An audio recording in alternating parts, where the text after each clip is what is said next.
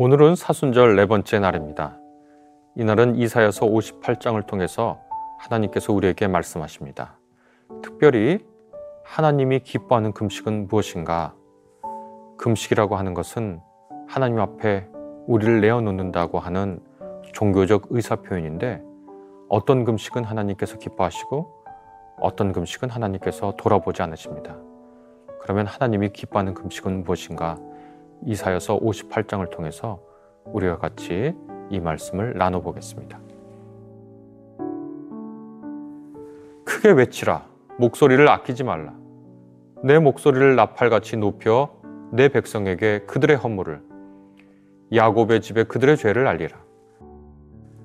그들이 날마다 나를 찾아 나의 길을 알기를 즐거함이 마치 공의를 행하여 그의 하나님의 규례를 저버리지 아니하는 나라 같아서 의로운 판단을 내게 구하며 하나님과 가까이 하기를 즐거워하는도다. 우리가 금식하되 어찌하여 주께서 보지 아니하시오며 우리가 마음을 괴롭게 하되 어찌하여 주께서 알아주지 아니하시나이까? 보라 너희가 금식하는 날에 오락을 구하며 온갖 일을 시키는도다. 보라 너희가 금식하면서 논쟁하며 다투며 악한 주먹으로 치는도다 너희가 오늘 금식하는 것은 너희의 목소리를 상달하게 하려는 것이 아니니라.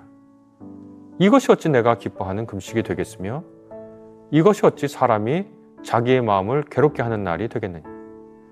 그의 머리를 갈대같이 숙이고 굵은 배와 재를 펴는 것을 어찌 금식이라 하겠으며 여호와께 연락될 날이라 하겠느냐.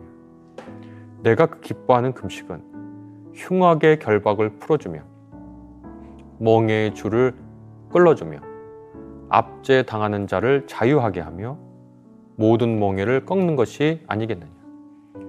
또 줄인 자에게 내 양식을 나눠주며 유리하는 빈민을 지배드리며 헐벗은 자를 보면 입히며 또 내 골육을 피하여 스스로 숨지 아니하는 것이 아니겠느냐.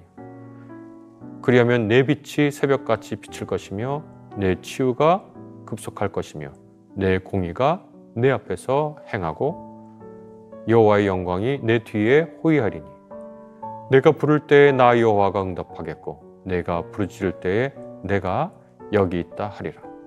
만일 내가 너희 중에서 멍에와 손가락질과 허망한 말을 제하여 버리고 줄인 자에게 내 심정이 동하며 괴로운 자의 심정을 만족하게 하면 내 빛이 흑암 중에서 떠올라 내 어둠이 낮과 같이 될 것이며 여호와가 너를 항상 인도하여 메마른 곳에서도 내 영혼이 만족하게 하며 내 뼈를 견고하게 하리니 너는 물된 동산 같겠고 물이 끊어지지 아니하는 샘 같을 것이라.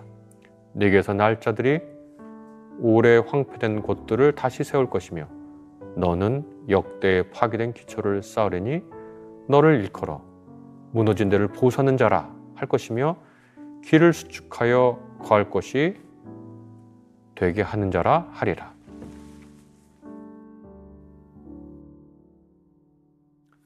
하나님은 이사야에게 이스라엘 백성을 향해 크게 외치라. 목소리를 아끼지 말라. 내 목소리를 나팔같이 높이라. 라고 주문하십니다. 예언자 이사야가 외쳐야 할 내용은 무엇일까요? 그것은 그들의 허물과 그들의 죄를 지적하는 일입니다. 하나님이 크게 폭로하라고 말씀하시는 허물과 죄가 무엇인지는 다음과 같은 구절에서 샅샅이 밝혀집니다. 곧 그들이 날마다 나를 찾아 나의 길 알기를 즐거함이 마치 공의를 행하여 그의 하나님의 규례를 저버리지 아니하는 나라 같아서 의로운 판단을 내게 구하며 하나님과 가까이 하기를 즐거워하는도다 입니다. 개혁개정의 성경은 내용을 이해하기에 조금 어려운 측면이 있습니다. 그래서 제가 종종 새 번역과 공동 번역을 같이 읽기도 하는데요. 새 번역은 이 구절을 이렇게 번역합니다.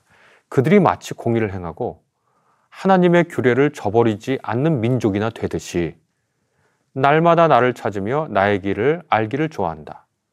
그들은 무엇이 공의로운 판단인가를 나에게 묻고 하나님께 가까이 나가기를 즐거워한다고 한다로 공동 번역 개정은 그들은 나를 날마다 찾으며 나의 뜻을 몹시도 알고 싶다면서 마치 옳은 일을 해온 백성이기나 하듯이 자기 신의 법을 어기지 않는 백성이기나 하듯이 무엇이 옳은 법인지 나에게 묻고 하나님께 나아가고 싶다, 가까이 나가고 싶다면서 이렇게 번역을 합니다.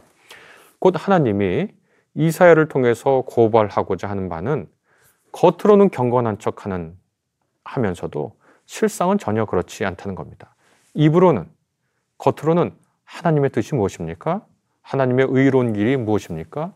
공의가 무엇입니까? 하나님의 규례가 무엇입니까? 이렇게 날마다 묻고 하나님의 길을 날마다 찾는 것처럼 그렇게 얘기하지만 실상은 전혀 그렇지 않다는 겁니다. 이사야는 당시 사람들이 겉으로는 제의 절차를 따라 하나님을 찾는다고 말합니다. 또 명절 등 여러 규례를 지키면서 그 규례, 어, 규례 속에서 죄를 고백하고 하나님의 도우심을 간구한 듯이 굴기도 한다고 보도합니다.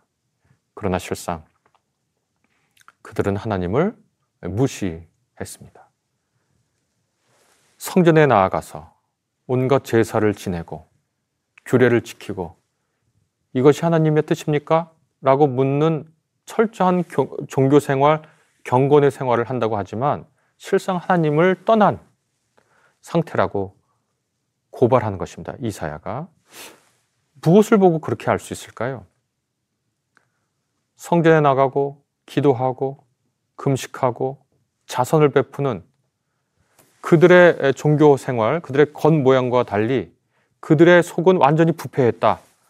라고 하나님께서 이사야를 통해서 이스라엘 사람들에게 선포하시고자 한다면 하나님은 어떻게 그것을 아시고 그들의 마음이 실상은 하나님께서 떠나 있다는 것을 우리는 어떻게 알 수 있을까요? 그 다음에 이렇게 하나님의 말씀이 이어집니다. 그들이 어떻게 실상 하나님을 무시했냐? 그들은 이웃과 싸웠고 그들을 착취하고 그들을 멸시하고 살았다. 라고 이사야가 얘기해 주고 있습니다. 하나님의 뜻은 이웃과 다투는 것이 아닙니다. 하나님의 뜻은 내 이웃을 착취하는 것이 아닙니다. 그들은 그곳에 가서 제사를 지낼지 모르겠지만 실제로 그들의 삶 전반을 지배하고 있는 일상생활 속에서 그들은 하나님을 예배하지 않는 거죠. 금식의 날,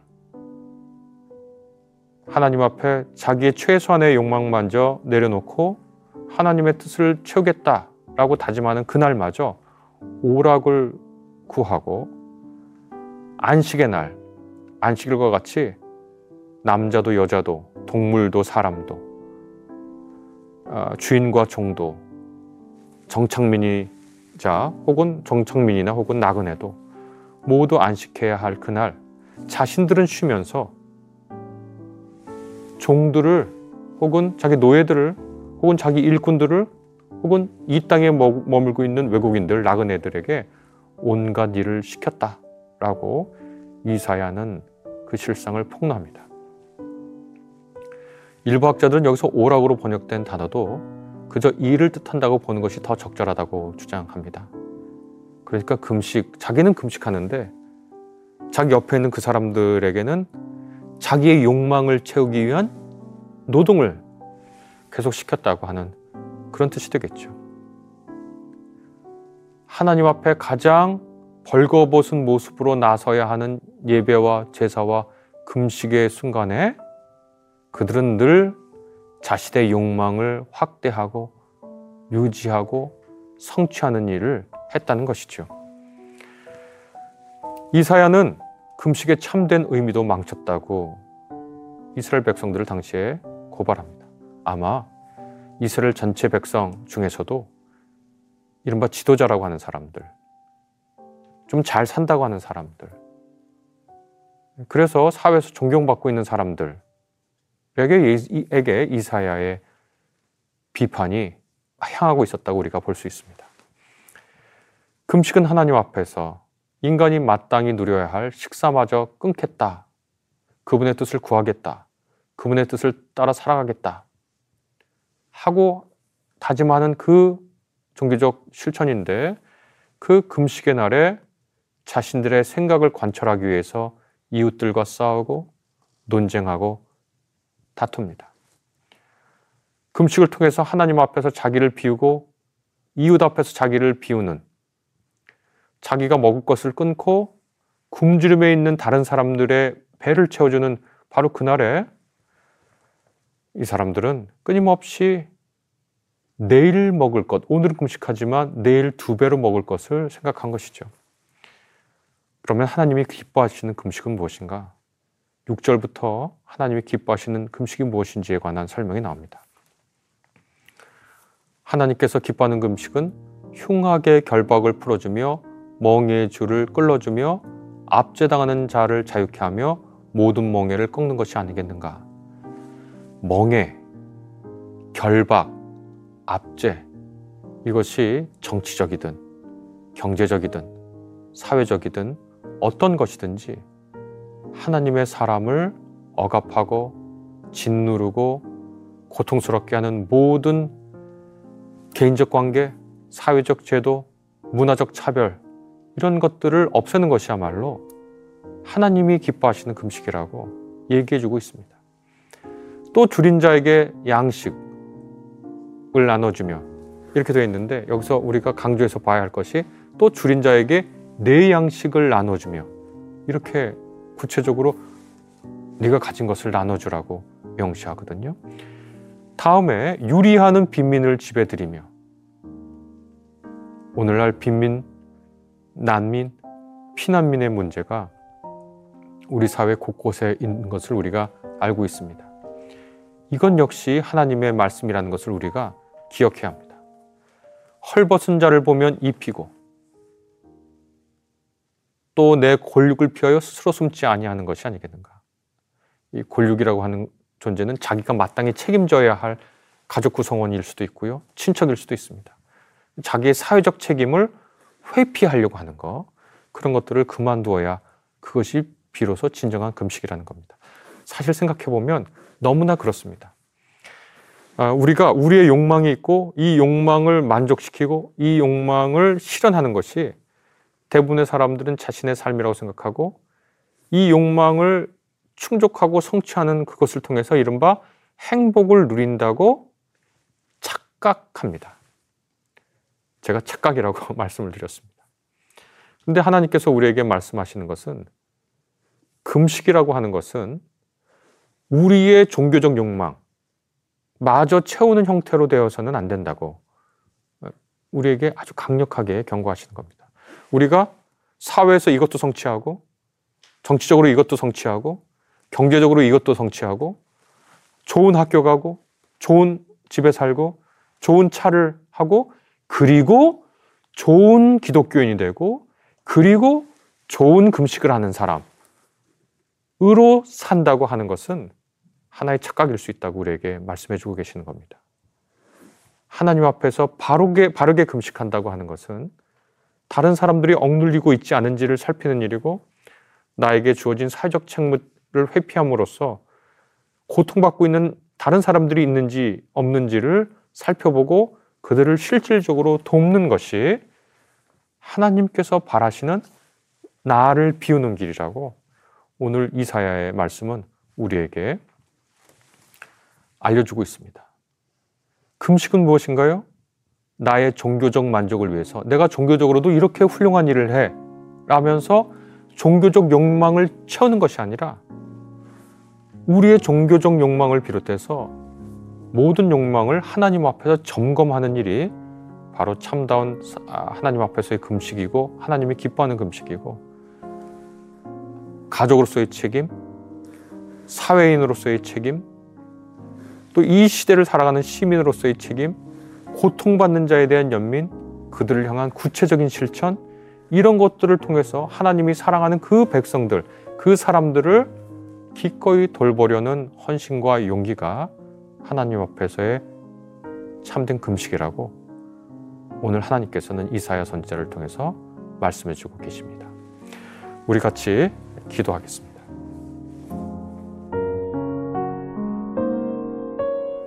금식의 순간에도 늘 나에게만 집중했습니다. 주님 앞에 모든 것을 내려놓는다고 말하면서도 나의 종교적 만족만을 위해서 금식하였습니다. 그리고 나아가 그 금식하는 행위를 자랑하기 위해 금식했습니다. 못난 우리를 주님 용서해 주십시오. 주님은 주님이 기뻐하시는 금식이 무엇인지를 우리에게 알려주십니다. 끼니가 없는 이들, 억울하게 핍박을 받는 이들, 정처 없이 헤매는 난민들, 우리에게 찾아온 이주민들, 이런 사람들을 우리의 욕망대로 일을 시키면서 혹은 우리가 받아주지 못하면서 우리가 한다고 하는 금식은 주님 앞에 무엇이겠습니까? 주님, 우리에게 주님이 기뻐하시는 금식을 행할 용기와 지혜와 힘을 주시옵소서. 오늘 이사야 설을 통해서 우리에게 말씀하신 그 금식의 의미를 새기면서 주님이 기뻐하시는 금식을 할 수 있도록 주님 성령으로 우리를 인도하옵소서. 예수님의 이름으로 기도하였습니다. 아멘.